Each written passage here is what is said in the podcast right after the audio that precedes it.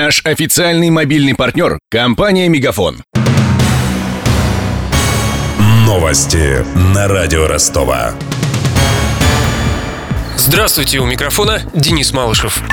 Владимир Путин подписал закон об уголовном наказании за склонение спортсменов к допингу. Документ размещен на официальном портале правовой информации. За подобный проступок тренеру или врачу будет грозить штраф в размере 300 тысяч рублей. Если спортсмен при этом был несовершеннолетним, наставник заплатит полмиллиона рублей. Тренер, который дал своему подопечному допинг, независимо от его согласия, заплатит штраф в 1 миллион рублей. Также в законе предусмотрена возможность тюремного заключения.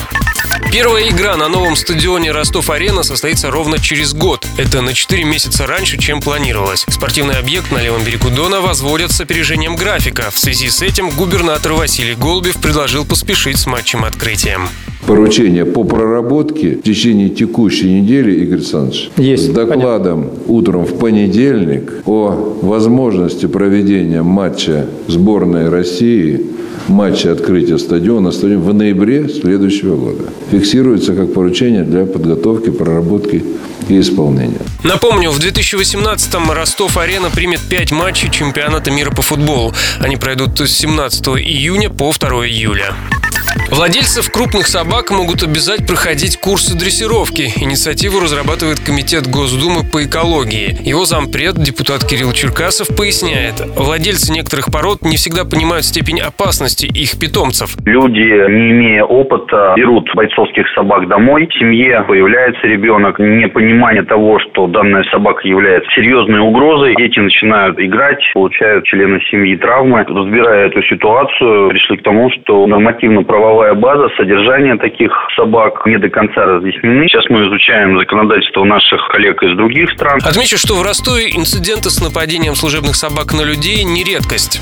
Контекст. В ноябре 2015-го ростовчанин попытался разнять дравшихся собак и получил рваные раны руки. По словам мужчины, в районе Ростовского моря на его собаку набросился стафарджирский терьер без поводка и намордника. Месяцем ранее на улице Глинки от клыков немецкой овчарки пострадали трое школьников. Одного из них пришлось отправить в больницу. В 2014-м два взрослых мастифа напали на мужчину и женщину с грудным ребенком. Девочка оказалась в реанимации. Собаки находились на улице без владельца.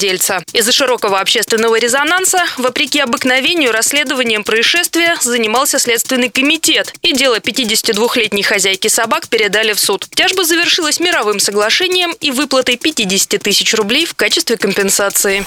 Добавлю, что в соответствии с инициативой депутатов владельцев собак могут обязать проверять питомцев у зоопсихологов. С главными новостями этого часа ознакомил Денис Малышев. Над выпуском работали Ксения Золотарева и Виктор Ярошенко. До встречи в эфире.